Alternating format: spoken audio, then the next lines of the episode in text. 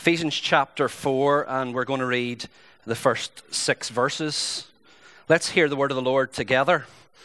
I, therefore, a prisoner for the Lord, urge you to walk in a manner worthy of the calling to which you have been called, with all humility and gentleness, with patience, bearing with one another in love, eager to maintain the unity of the Spirit in the bond of peace. There is one body and one spirit, just as you were called to the one hope that belongs to your call one Lord, one faith, one baptism, one God and Father of all, who is over all and through all and in all. We'll pray that God will bless this reading of His Word. I can remember this particular Saturday morning very vividly. It was last October, and my attention was drawn to Japan because Ireland were due to take on Samoa in the World Cup. And I came downstairs, and you'll remember if you watched the rugby, a lot of the matches were early. This wasn't a particularly early one, but I went downstairs and I turned the TV on, and my attention was immediately drawn away from Japan and to Vienna. Not sure if anybody else had this same experience. I said, forget the rugby, this is what I'm interested in because a Kenyan runner by the name of Eliud Kipchoge was attempting to run the first sub two hour marathon. That captivated my attention. I was, I was just drawn in. That was me.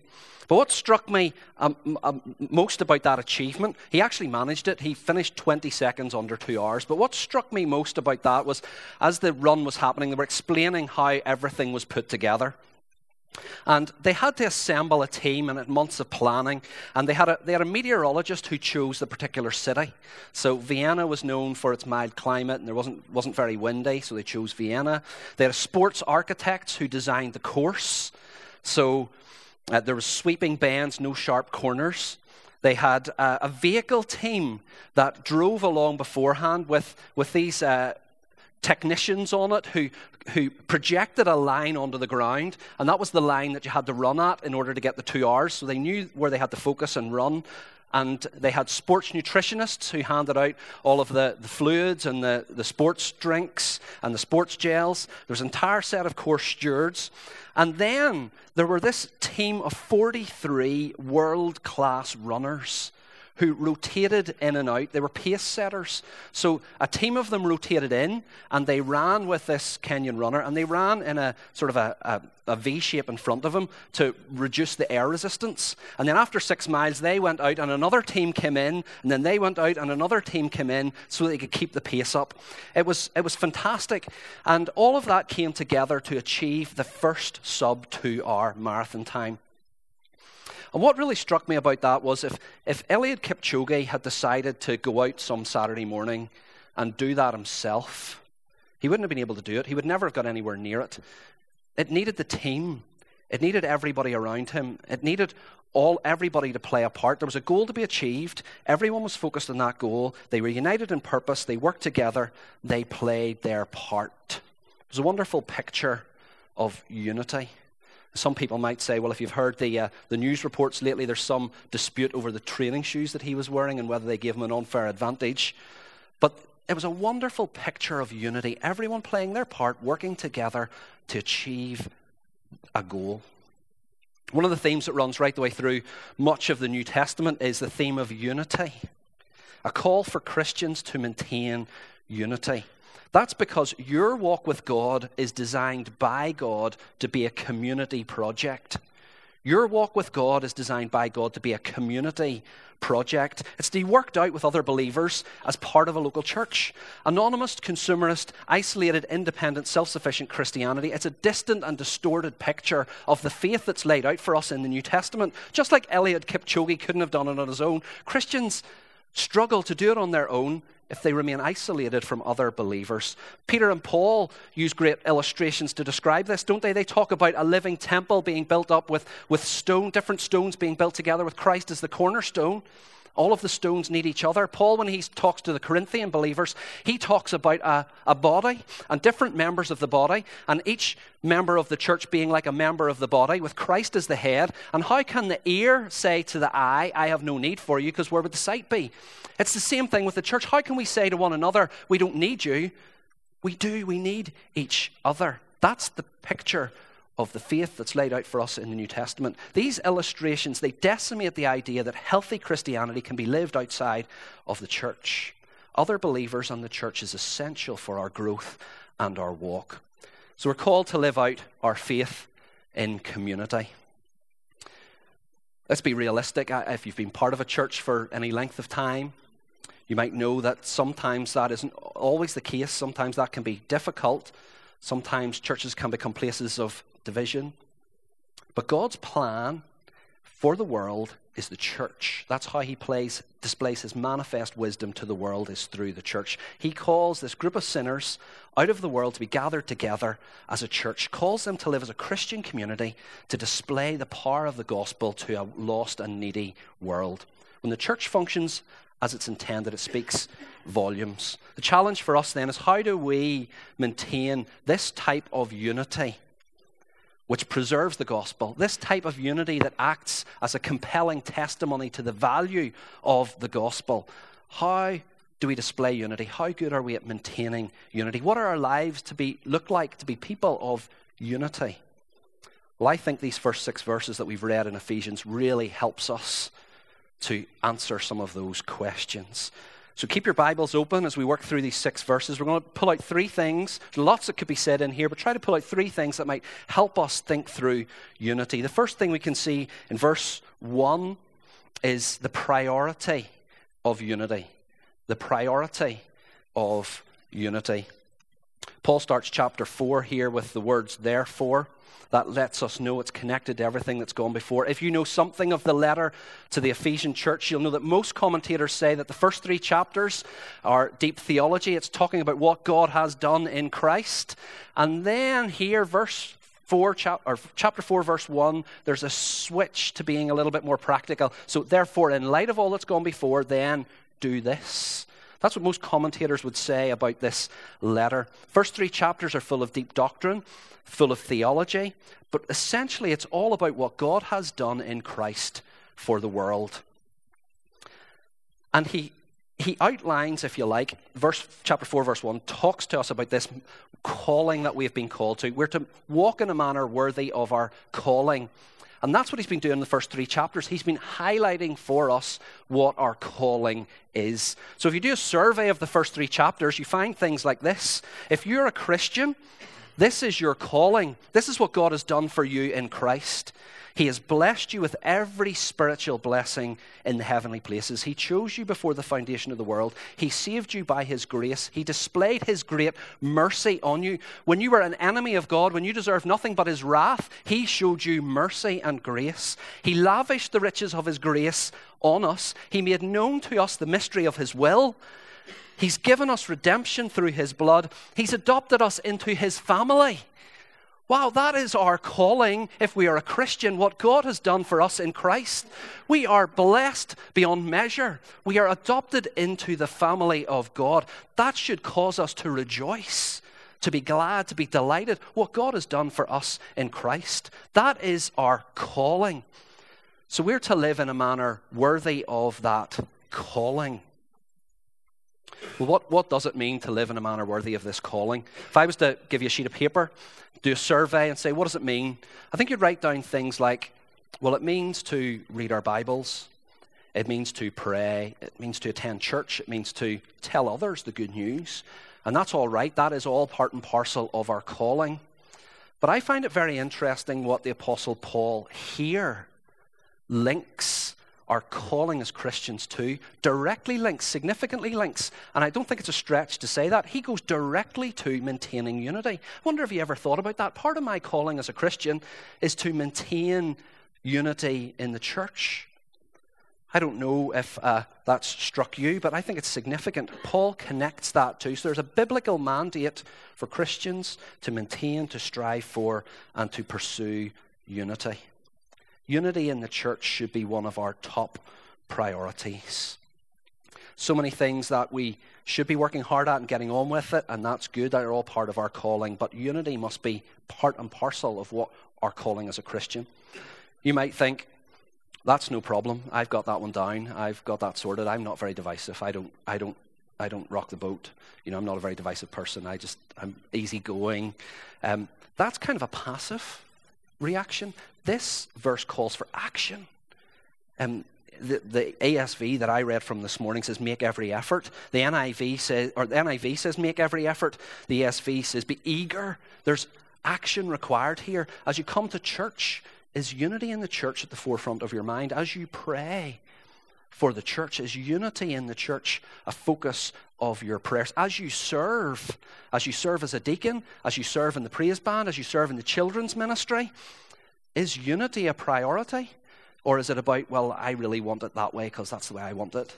Or is unity a priority in your mind? It flows straight out of our calling as a Christian. It should be a priority. And what is the result when believers make unity a priority? Well, if we look down on through the chapter, we didn't read it, but if you jump down to verse 16 and you jump in halfway through the verse, you can see the result. It says this when each part is working properly, it makes the body grow so that it builds itself up in love. What a beautiful picture. When each part of the body is working properly, striving for maintaining unity, the body builds itself up in love. Isn't that a wonderful picture? Isn't that what we want for Windsor Baptist Church? A church that is building itself up in love, that a watching world sees that and goes, there's something special about those people. That's the priority of unity.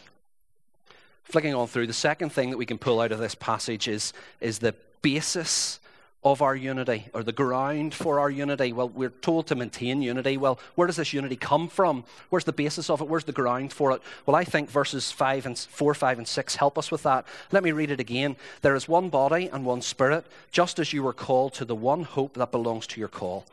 One Lord, one faith, one baptism, one God and Father of all, who is over all and through all and in all.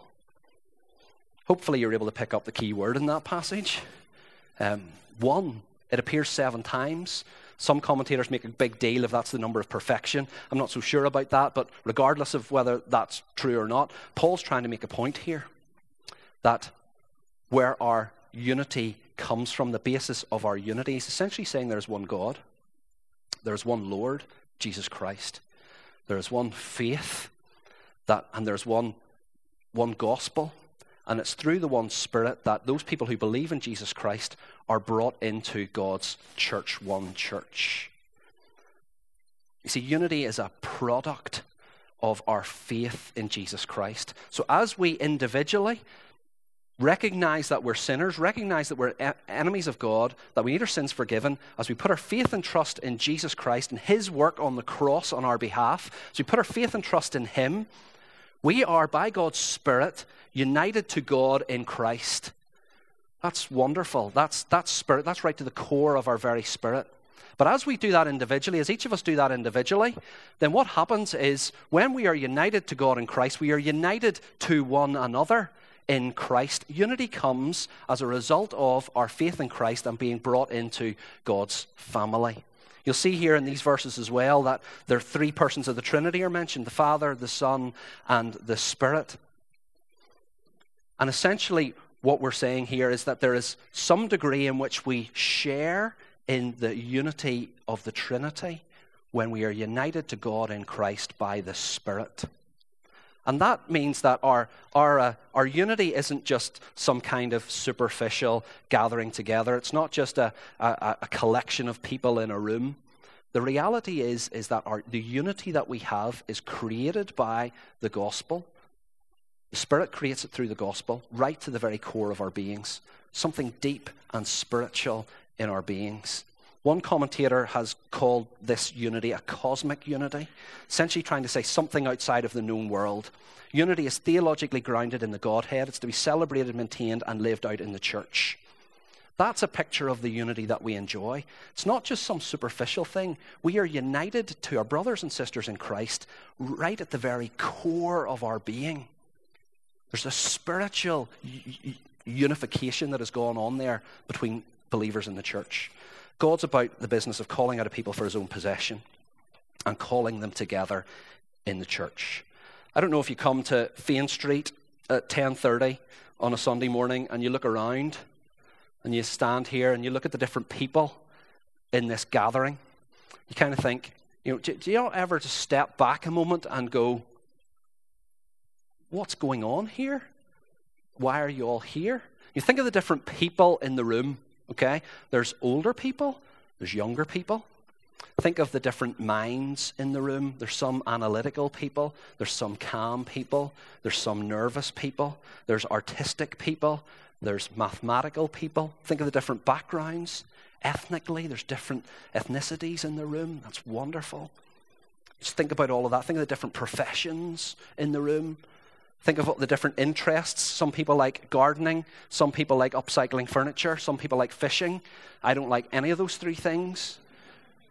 But why are you all here? Why are you here? 10:30 we all all these different people rock up here. Why are you here? We see it's wonderful why we're here. We're not here. We're not gathering because of our interests. We're not gathering because of our backgrounds. We're not gathering because of our age.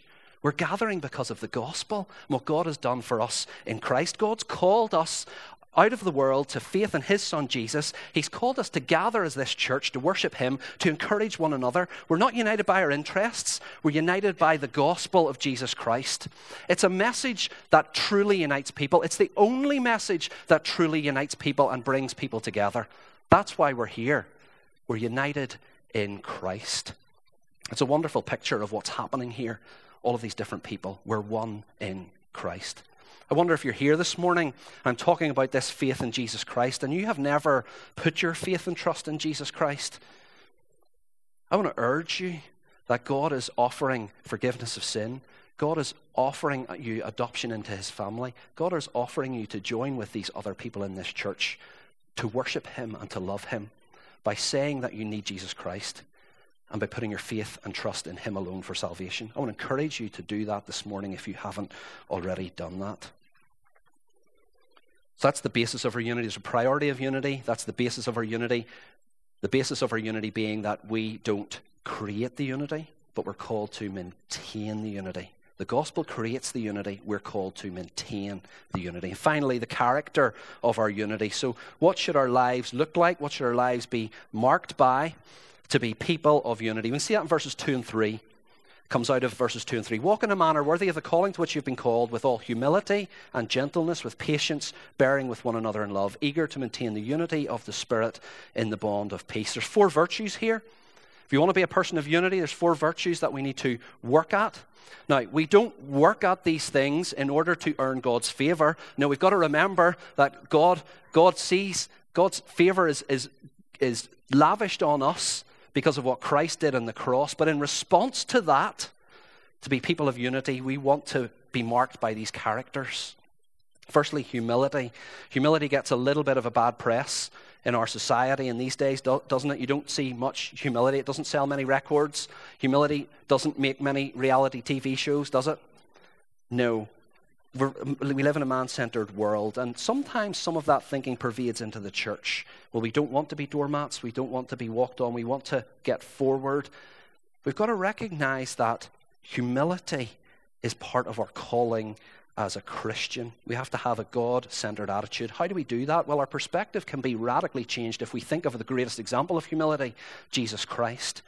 The very act of leaving heaven, coming to earth, taking on the form of a man, he demonstrated an unfathomable humbling of himself. He came not to be served, but to serve and give his life a ransom for many. On the last night with his disciples, what did Jesus do? He took a towel and a basin, he washed their feet.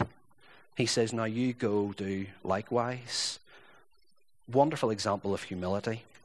Jonathan Edwards, a great Puritan preacher, said this. He said, We must view humility as one of the most essential things that marks true Christianity.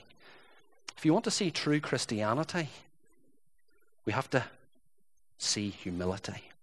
That works itself out in the church, doesn't it? Philippians chapter 2, where we, we talked about that, our attitude should be the same as that of Jesus Christ, who humbled himself. Just before that, it says, well, each of us should look not to our own interests, but to the interests of others. That's how it plays out in the church. Be humble, look to others' interests before our own interests.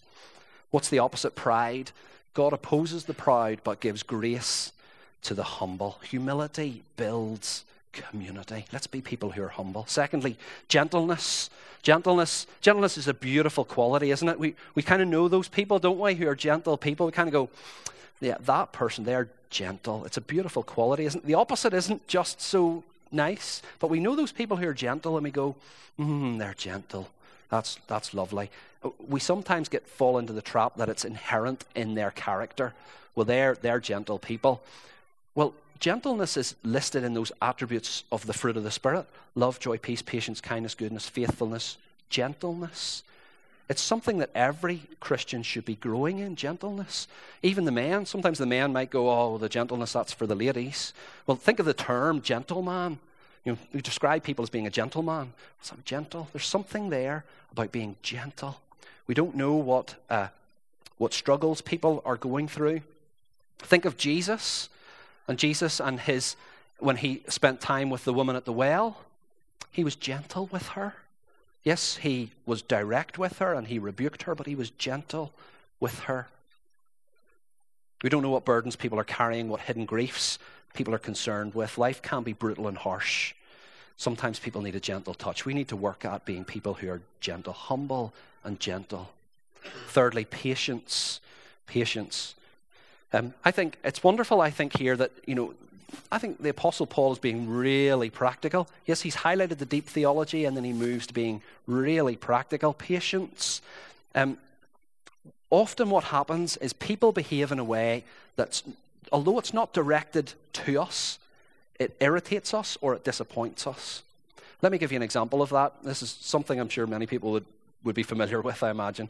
You're driving down the road, and the person in front of you maybe is dilly dallying a little bit or going too slow. And you're sitting in the car and you're going, Oh, get out of the way, move, turn, would you just turn, would you? And they're probably not sitting in their car going, I'm going to annoy the person behind me. They're just about their business. But we're the ones who are getting annoyed and irritated and frustrated. That happens sometimes in the church. People act in a particular way, sometimes you go, oh, oh, oh, they're not setting out to annoy us, but we're often the ones that are irritated. We need to be patient, which is long suffering, long suffering. We need to look at ourselves, see how God views us. God is patient with us. God is slow to anger. He's abounding in steadfast love. He doesn't treat us as our sins deserve. That's how God treats us.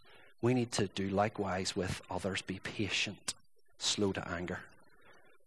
Finally, forbearance, bearing with one another in love is the final of the four attributes. It means, it means putting up with people, bearing with people, recognizing even that people are going to be different from me. People have their own quirks. Maybe people have different outlooks on things. Not all people are the same as me, or not all see it my way or my perspective.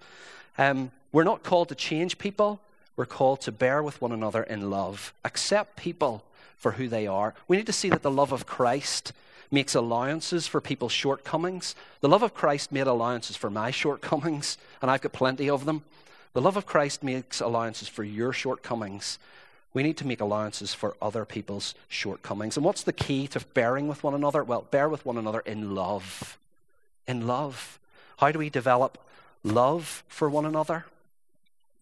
Well, the best way to do that is to begin to pray for somebody else, if you're struggling with somebody, once you start to pray for them, you start to see life from their perspective.